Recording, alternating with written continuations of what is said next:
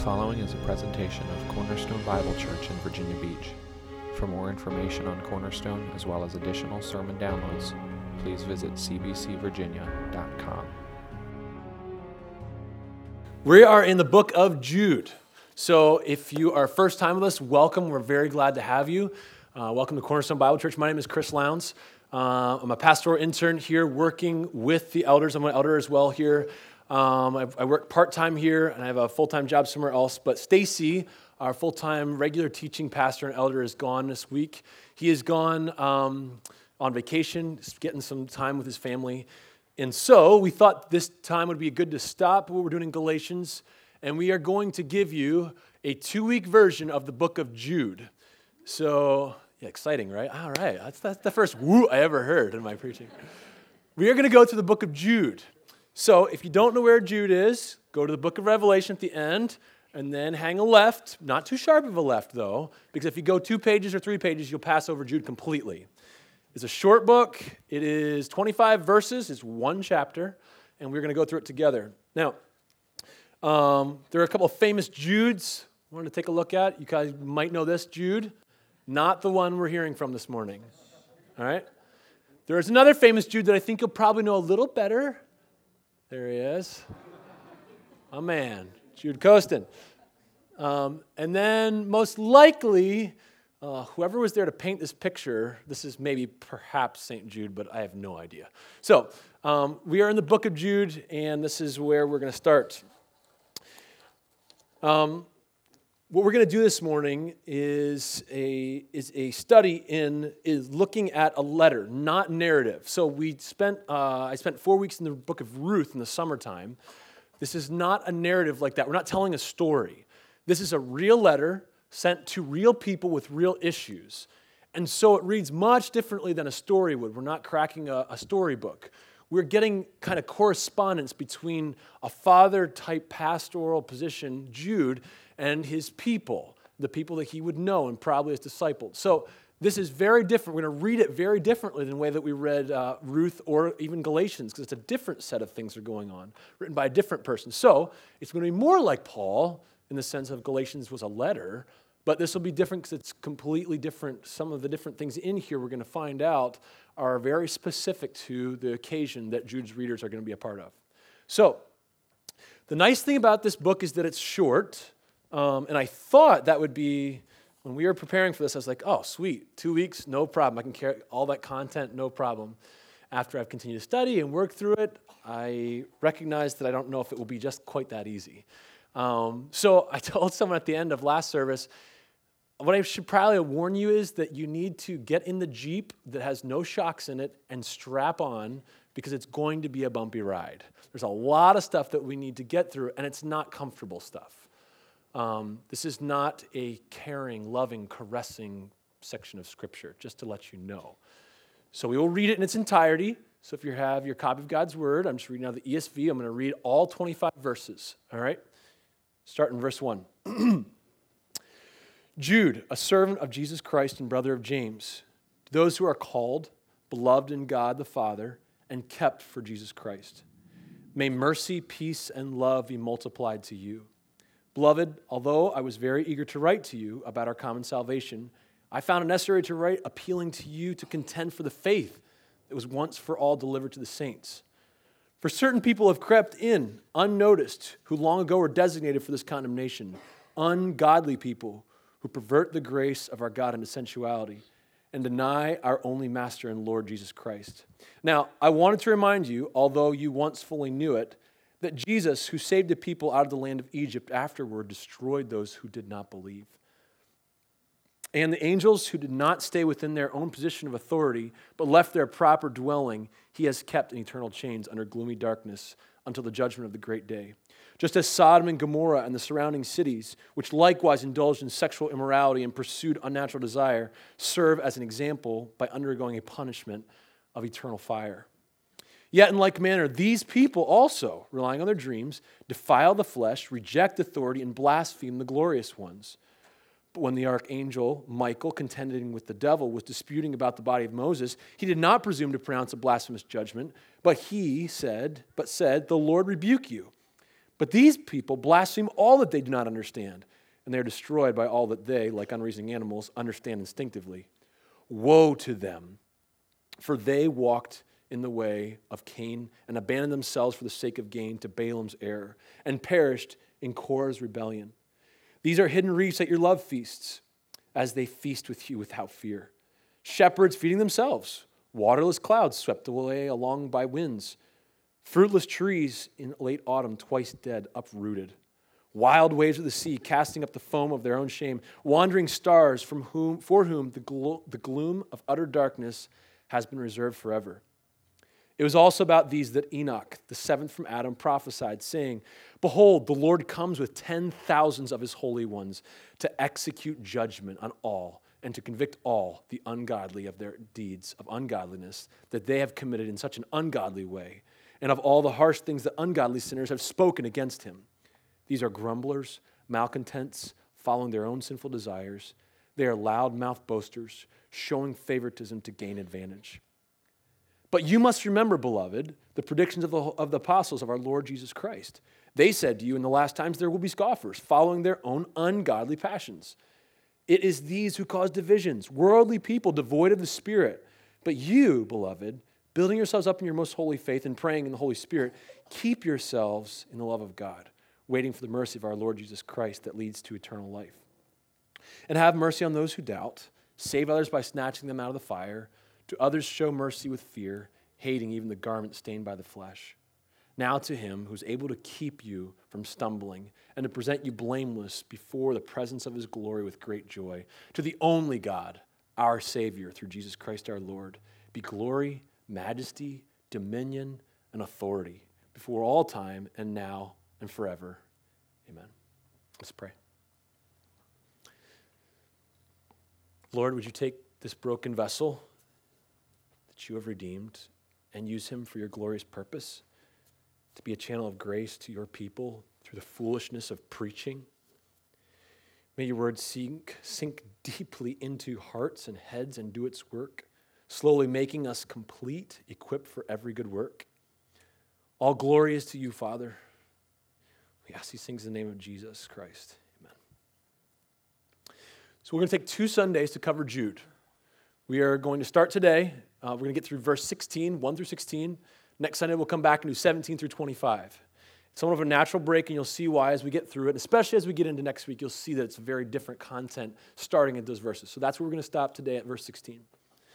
As we start out, let me throw out a disclaimer. Uh, the way that we will work through Jude, again, kind of like I said, will not be how we're working through Galatians, how Stacy is taking months to work through Galatians, because we're kind of turning over every stone, looking at the detail here, understanding his purposes over here, cross referencing back to these other passages. You'll notice that Stacy sometimes will take one word that he, and he has to explain it well, and we'll go into an entire sermon on something that explains that well. This will not be like that we are going to try to do a flyover of the book of Jude and try to understand the entire message if we possibly can. That's my job is to help us understand it, to make sure that we understand the whole, not just this and then that and pull a verse out here.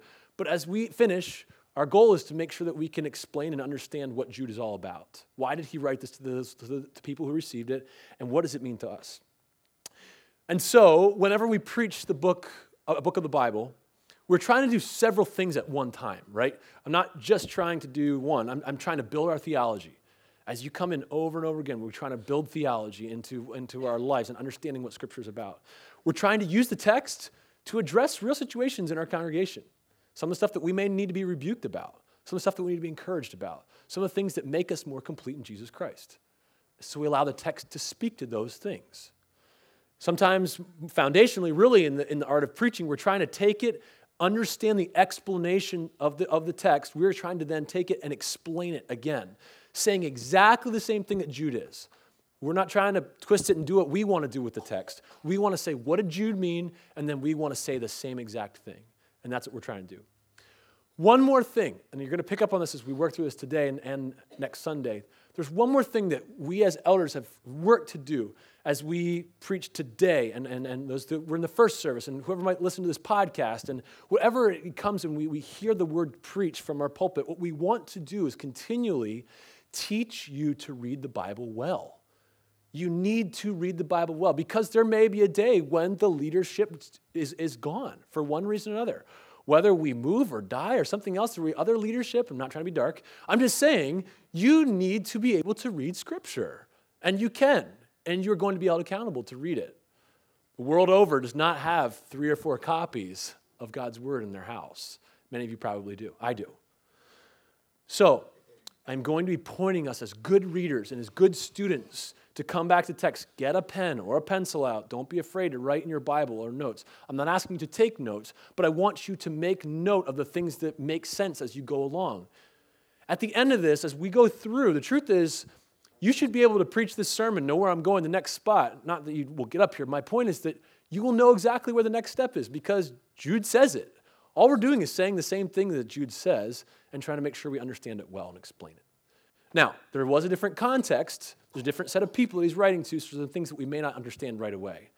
That's kind of my job to say, okay, let's understand some of those things. But you can understand all the cues that Jude is going to give you to understand this book. So, again, get your pencil out. If you want to use the corny phrase, get your thinking caps on. Be good students. Don't be lazy. No lazy Christians allowed. You need to plug in and listen and work through the text together. All right? So, that's your little teacherly, you know, moment there. Ready? Here we go. So, we will start by verse going to verse 1 and verse 2. Like any other normal letter, we want to know who it's from. Again, some of you probably know this already, but this book is written by Jude. Verse 1 says, Jude, a servant of Jesus Christ and brother of James. Probably more accurately, this is Judas or uh, Judah, they would call him. Um, it's been shortened to Jude, but that's probably what they called him. This is most likely the brother of Jesus Christ, one of the half brothers of Jesus. Now, the question is, though, why didn't he call himself the brother of Jesus? I'll tell you, because he put something much more important as his connector to Jesus Christ.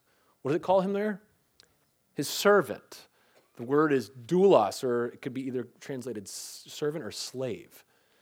So, may I just point out that this man is Judas, one of Jesus' brothers, but that's not how he is going to produce or represent himself. He is, first of all, a servant of Jesus Christ. Now, he's going to give you another designation. There's two one is about his authority, and one's about who he is. He's going to identify himself by, I'm the brother of James. Again, the church, the early church knew who this was. This is one of the brothers of Jesus Christ.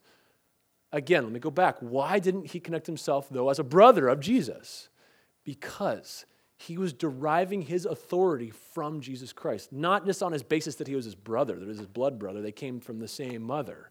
That's not important to Jude because that, that doesn't really hold weight.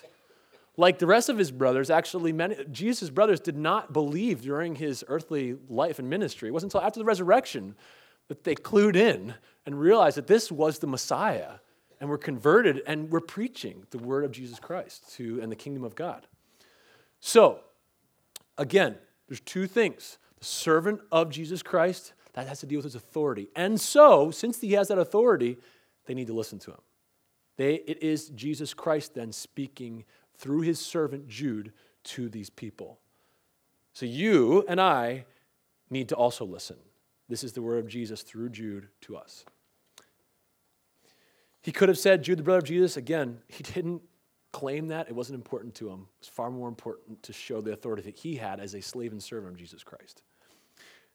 So, Jude clarifies this, and therefore the recipients should listen. Who, though, is Jude writing to? So, we just realized Jude, a servant of Jesus Christ, look at verse 1, and the brother of James, to those who are called, beloved in God the Father, and kept for Jesus Christ. Who's Jude writing to?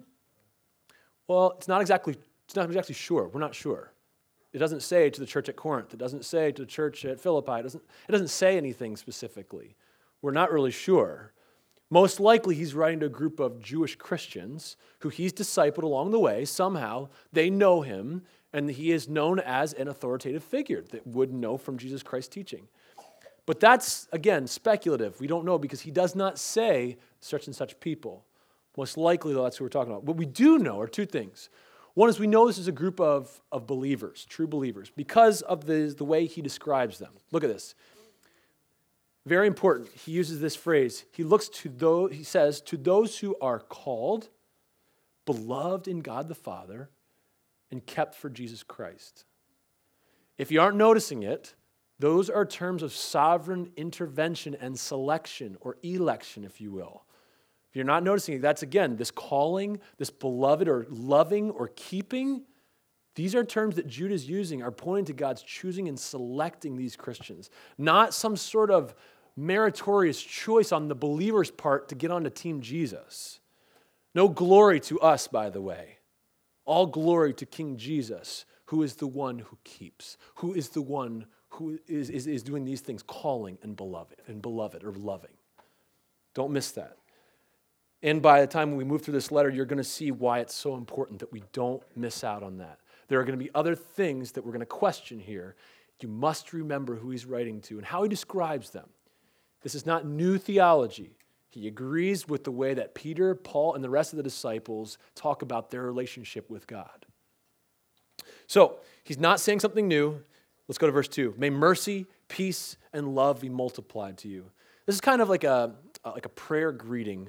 It's kind of a made up term, but he's, he's embedding a little blessing here at the beginning, kind of greeting like grace to you. He is saying something like that mercy, peace, and love be multiplied to you. I want it to be over abundant to you. Um, if you're paying attention as a good student, okay, students, get ready. If you're paying attention, already in the first two verses, we're seeing something that Jude does. Did you notice it? He uses sets of, go ahead and look back at it called, beloved, kept, mercy, peace, love. You see already in the first two verses, he's used these triplets, this idea. I don't know if he had three triplet daughters, I have no idea. But this is something that's showing that he likes to use three at a time. As we go on, don't miss this class. This is important for us to learn how we learn the scriptures and how we are thinking. And it will have, you're like, that's a cool little thing. It's not just a cool little thing, it will help us actually interpret later on what sets he is trying to, to, to bring out. What's the main verb versus what are those that are supporting it? So, this is something we should keep in our memory bank and make sure we understand that Jude uses sets of three. We see it right here. So, keep your eyes open. Now, what's the purpose of this book? We know the writer, we somewhat know the readers, true believers, probably again scattered in somewhat, or perhaps maybe to a specific one we don't know. But what's the purpose of this letter? Look at verse 3. Beloved, although I was very eager to write to you about our common salvation, I found it necessary to write appealing to you to contend for the faith that was once for all delivered to the saints. Straightforward interpretation. I was excited to write to you about being Christians. This is great. But something so important came up that I completely changed my plan. And that's the reason, this, this letter is the result. I had to change completely. My purpose in writing is to plead with you to fight for the faith. So the purpose of this book begins to take shape. He, like again, this isn't like a, a narrative where we try to figure out what the purpose of the writer is. He tells us very simply I'm letting you know you need to fight. I'm appealing to you to fight for the faith that was once for all delivered to the saints. Now, at first read, I remember reading this the first time, I was thinking, why did he add this little section, this little um, once for all delivered to the saints? Couldn't he have just said, I found it necessary to write appealing to you to contend for the faith? We would have all understood that. Their readers would have understood that. So I, I kind of questioned, why, Jude, did you put this kind of tag on there if I don't know?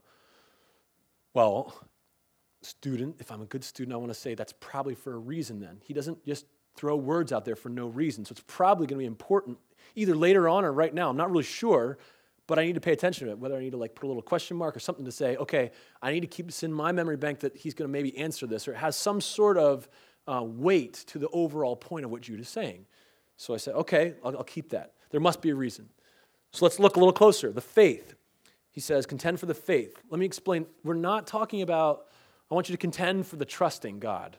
Um, that's, that's true, but that's certainly, he's using a title. He's using a term to, to, to kind of describe the whole of Christian doctrine and teaching.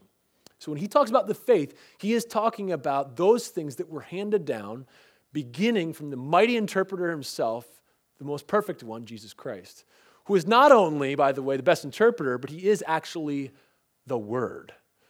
So he describes and reveals God perfectly. So Jesus Christ comes, interprets all things of the Old Testament and all of history, actually, correctly in himself. And then he's teaching the disciples. This faith, then, these teachings are being passed then from Jesus Christ to the disciples or his apostles. And then these apostles are talking back and forth and working this theology out and understanding what he said and then putting it against Old Testament scripture to try to understand it better. And the result is what we have is called the New Testament. He explains uh, over and over again from the teachings of Jesus Christ, the ultimate authority, what it means to know God. That is what he is doing. And so, so when, we, when we read this, don't miss it. It's not as though I want you to fight for belief. Although that is true, he is giving a larger thing here. He's showing that the faith is representative of Christian teaching by Jesus Christ. Now, these are important designations, though, to follow. It's not just any faith, he specifies it. We said these once for all delivered to the saints. They show us that these doctrines are, again, these interpretations, of these teaching, are taught by Jesus Christ the apostles, taught by apostles to the early church, and penned as we know it in the New Testament.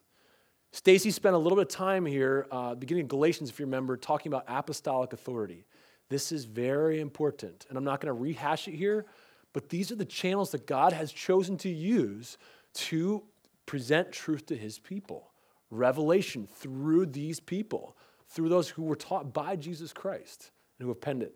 So they are once for all delivered. And again, this is a affirmation that this is how God is working in the early church. He is sending these things through his apostles, and they are penning these things. It is, again, an affirmation of apostolic authority. Further, Jude makes it clear that any deviation from these or any correction uh, to the teaching of the apostles is not really an option. It's not it's, it's supposed to be once for all, not, and then we'll hone it and change our theology, and then we'll do this, and then this will be better. No, it's not open for recalibration. Like it's, it, it is once for all delivered to the saints. So Jude is writing to encourage his readers to fight for the original teachings of Jesus Christ. That's the purpose. Now, the next important question, though, is why? There's got to be a context, right, that's happening here. Otherwise, there's no reason to say fight for the faith. What if everyone's doing a great job fighting for the faith already?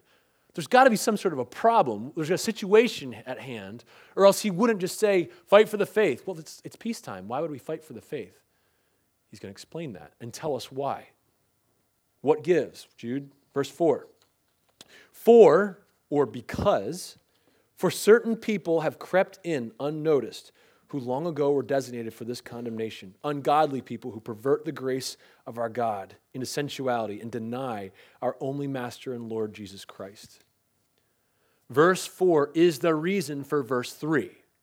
He's telling you this. Jude's telling his readers to fight for the faith. Why? He says, I'll tell you. You've got people that have snuck into your church that do not hold the faith that has been once for all delivered to the saints. These are ungodly people. You don't even know it. They snuck in. That means you didn't know it. Jesus actually called these people, he calls these people ravenous wolves in sheep's clothing. This picture a little bit freaks me out, but um, it gets across the idea. Wolves in sheep's clothing, Matthew 7:15. Somehow the true believers haven't noticed that there are some sheep with some pretty sharp teeth amongst them. What are you saying, Jude? Be more clear. Okay. You have people living and breathing in this church who twist and pervert God's sweet gift of grace into self centered pursuit of pleasure, sensuality, and thereby deny Jesus Christ as the one and only Messiah.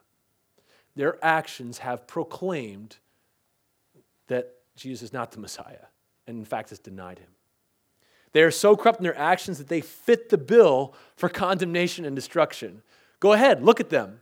They match the biblical description all over of false teachers. They match up exactly. And therefore, going back to verse 4, long ago they were designated for this condemnation. They will be judged. The way these impostors are living proclaims their allegiance is to themselves, not to Jesus Christ. Have I made my intentions clear? Jude is saying, Do you understand that I think you need to fight for the faith and this is why?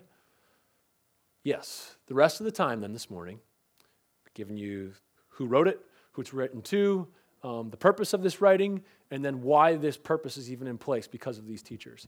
The rest of this morning, verses 5 through 16, are going to elaborate on verse 4. All right, now there's a lot of stuff that's going to happen in these, so this is, this is helpful. This is a helpful hint. what you want to see, don't get derailed by the content that's going to come through here because it actually will support verse 4. All right, so watch as we go this and remember all the stuff that's going to happen between 5 and 16 are going to tell us more about these false teachers, these wolves in sheep's clothing. And it will rather show us how important that phrase is and understanding why we need to fight for the faith. We will take next week to describe what we should do about it. But we've got to understand this first. So we understand this. All right, verse 5. Let's look at verse 5 and read through 5 through 7. Now, I want to remind you, although you once fully knew it, that Jesus who saved the people out of the land of Egypt, afterward destroyed those who did not believe. That was the first thing. And the angels, who did not stay within their own position of authority, but left their proper dwelling, he has kept in eternal chains under gloomy darkness until the judgment of the great day. That's the second thing.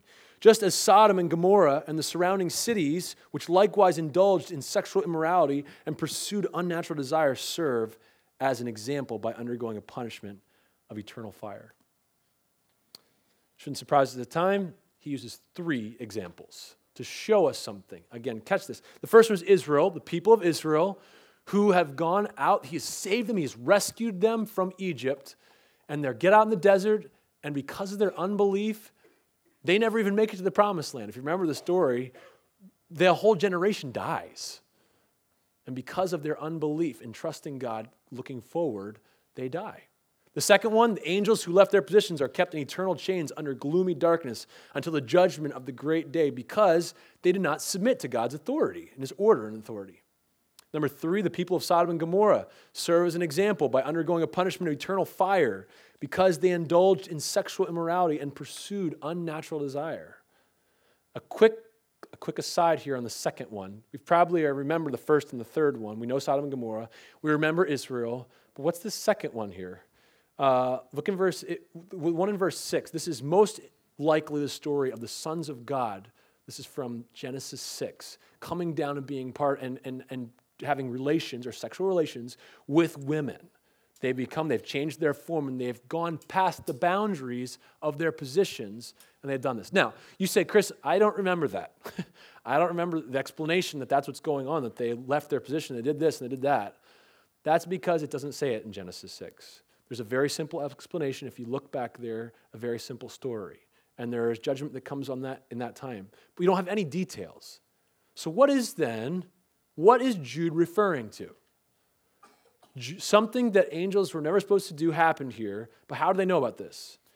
Jewish tradition all right, this is specifically a book called First Enoch, explains the sin and punishment of these angels in detail. It gives you all the details of the story, as it were. Something that Jude's readers would have been familiar with. They'd have known about this. It's not new to them. It wouldn't have been some wacko story and saying, well, you're just speculating. Well, no, this was considered historical evidence from Jewish tradition that this is what happened.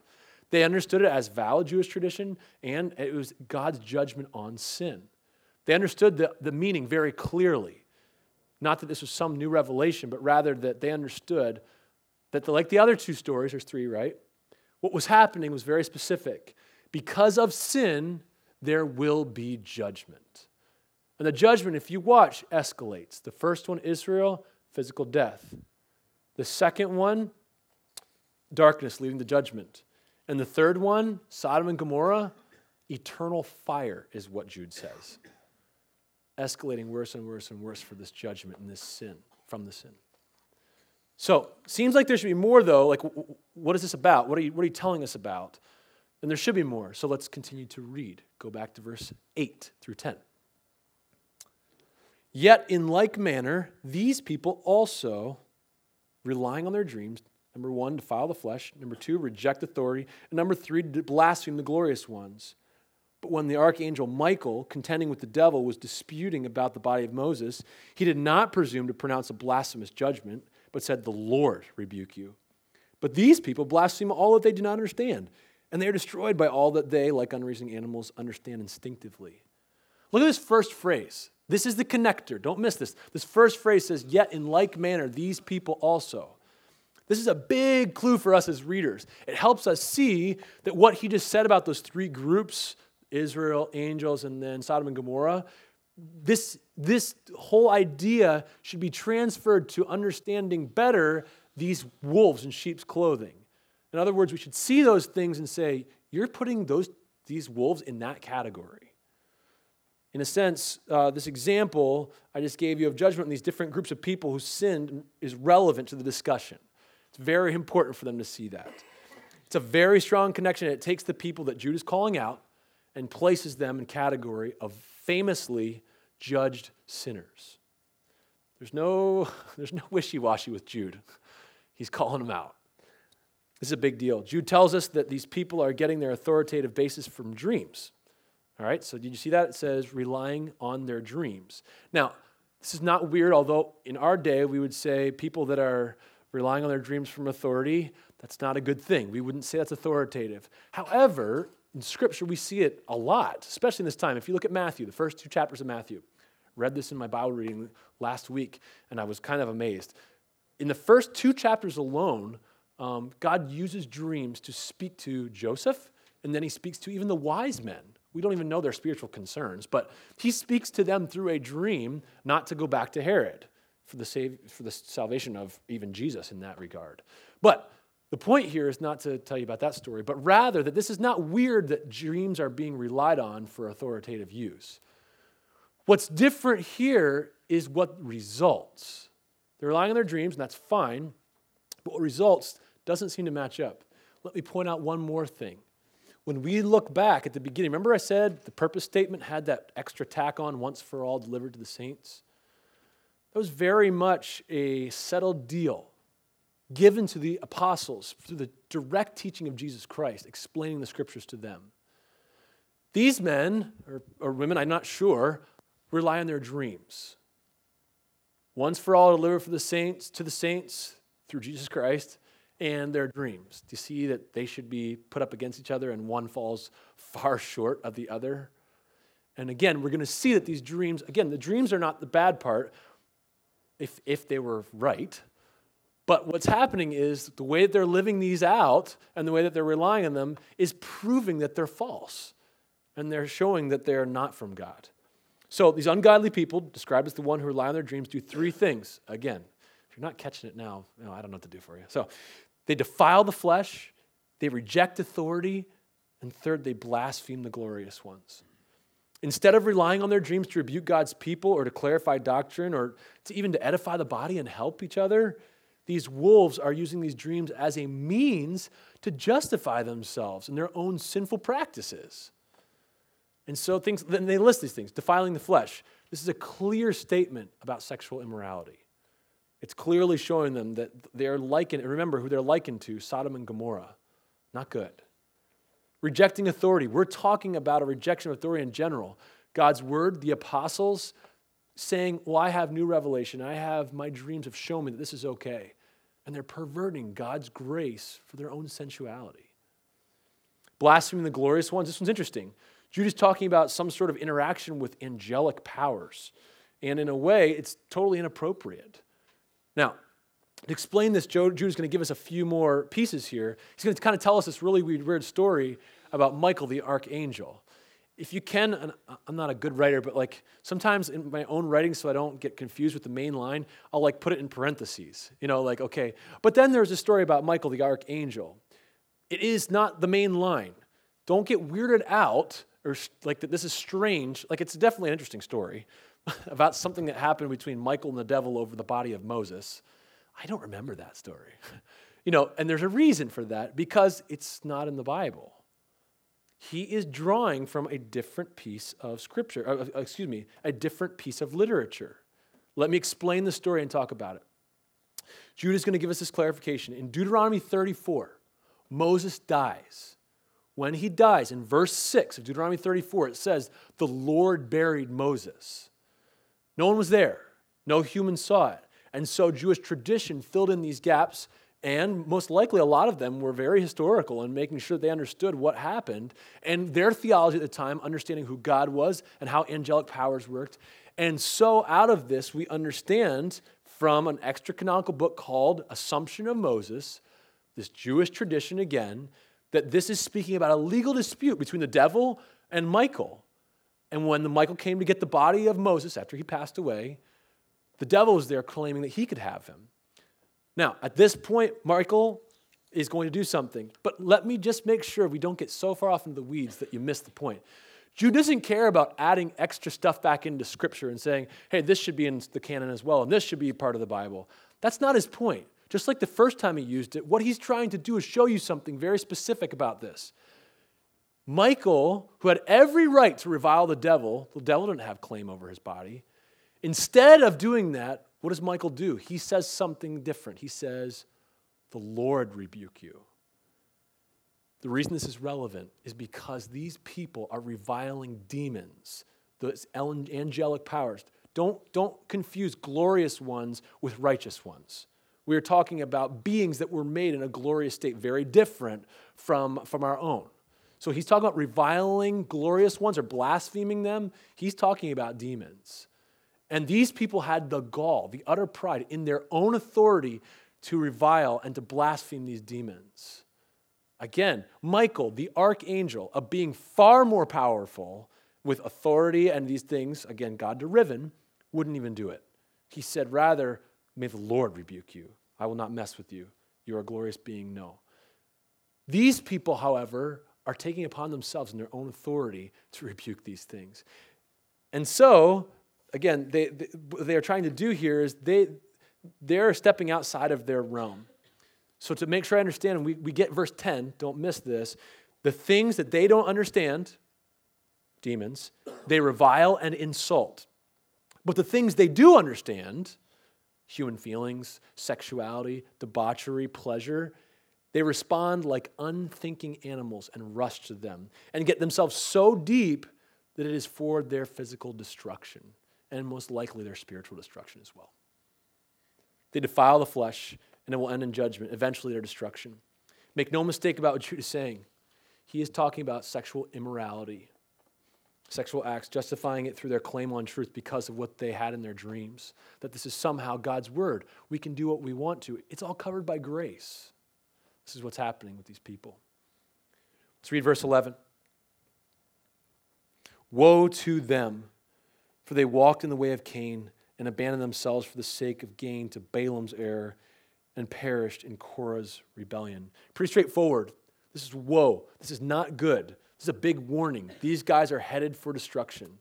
And the next part just adds more texture to the descriptions of these wolves, all right, these, these guys. First, each person referenced in verse 11 excuse me, each person in verse 11 represents the wolves. It's telling us more about their true character. So the first one, Cain. If you remember for anything, it's that he was the first murderer and the first one that would not listen to God's authority. He did not listen to divine authority. Second, Balaam was known for his greed, his lust for money, and his willingness to be bought out to speak what the people really wanted to hear. Jude makes it pretty clear. These guys abandon themselves for the sake of gain, aka money, power, stuff. The third one, Korah, will be remembered for all of time as the one who gathered people together to rebel against Moses. If you remember this story, it is stark contrast to those what they are supposed to do in supporting and loving and following Moses. Instead, they went off to rebellion, and God responds by sending these people alive to Sheol by splitting open the earth, and they fall into the earth and are covered by God's wrath. They are the classic example of destruction because of judgment and sin. And now, these three things are describing these wolves that are in the body of Christ. They're consumed by God's wrath. Jude is not kind to these wolves. Uh, he treats them just how they ought to be treated. Verse 12 and 13. Let's look. These are hidden reefs at your love feasts as they feast with you without fear. Shepherds feeding themselves, waterless clouds swept along by winds, fruitless trees in late autumn, twice dead, uprooted, wild waves of the sea casting up the foam of their own shame, wandering stars for whom the glory of utter darkness, excuse me, the gloom of utter darkness has been reserved forever. Each of these examples points out another characteristic of the wolves.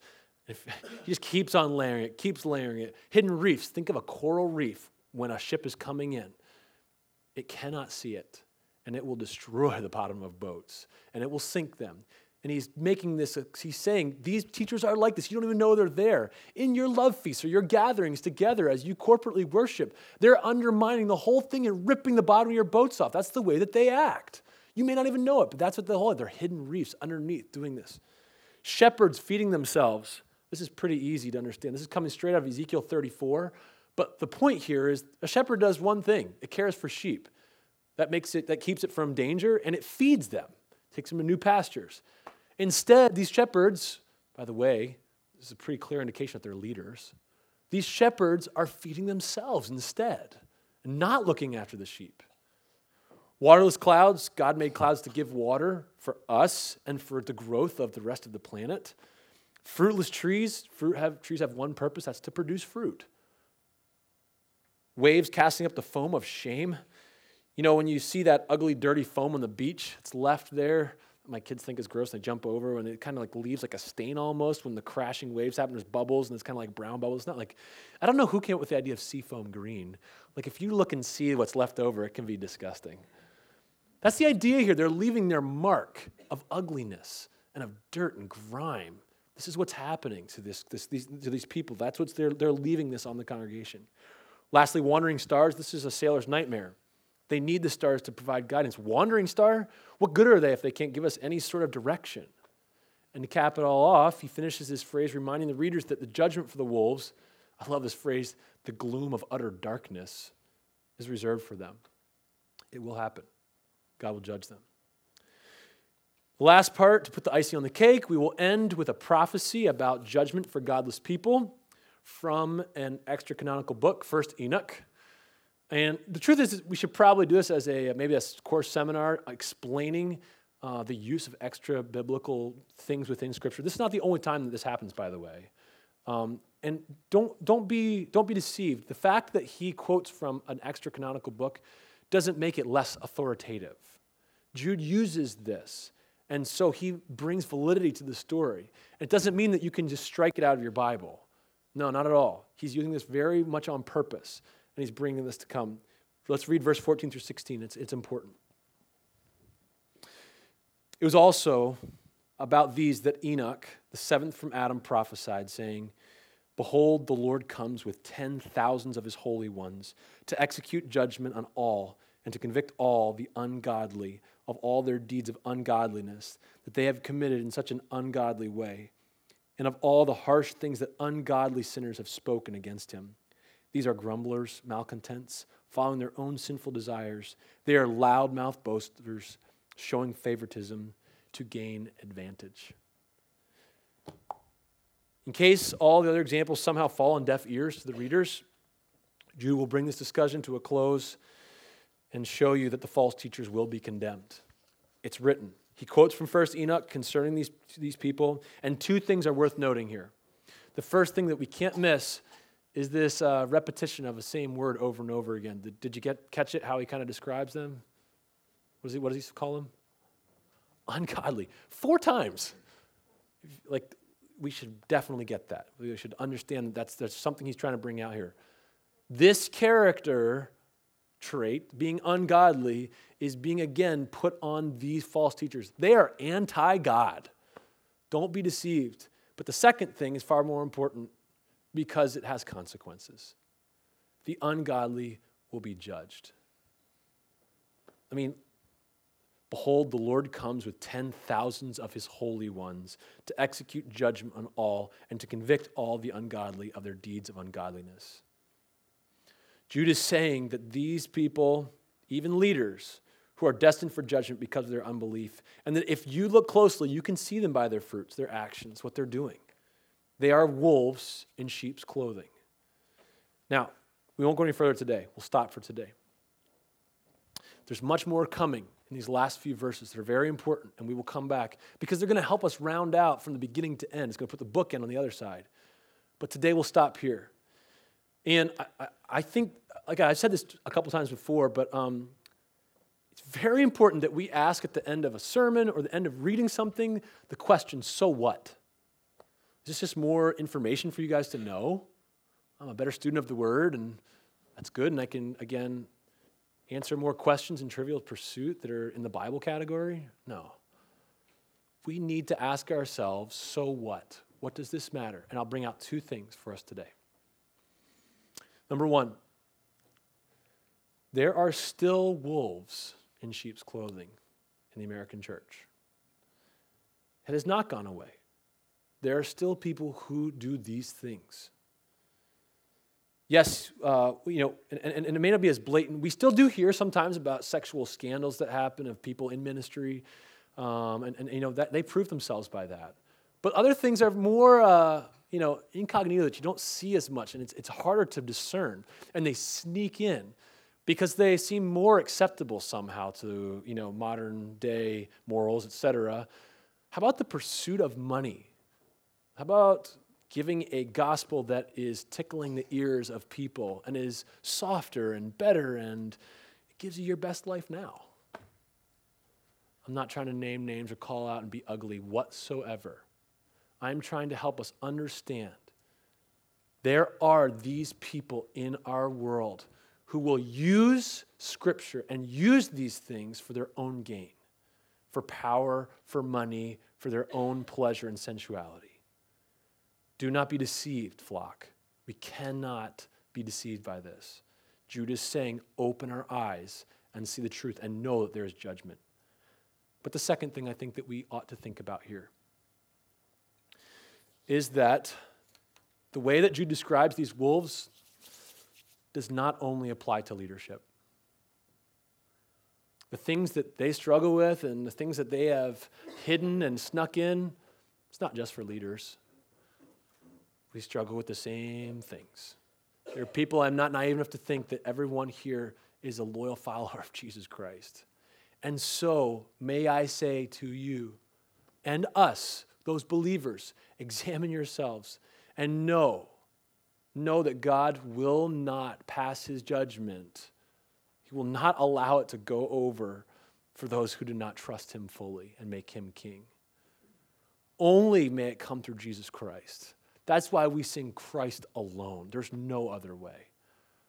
No other way.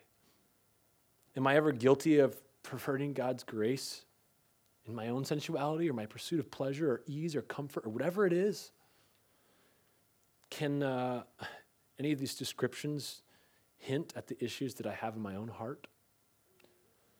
These are not fun things to think about, but we need to examine ourselves and think, Lord, would you show me the truth of what's in my own heart? And call to Him. We'll spend more time again next week, and Jude will spend more time explaining what we ought to do moving forward. But we need to allow this to sit and think about it is God's truth, it is His word. So don't allow it to just leave us. This is not a fun trip through Jude. I'm not going to say it is.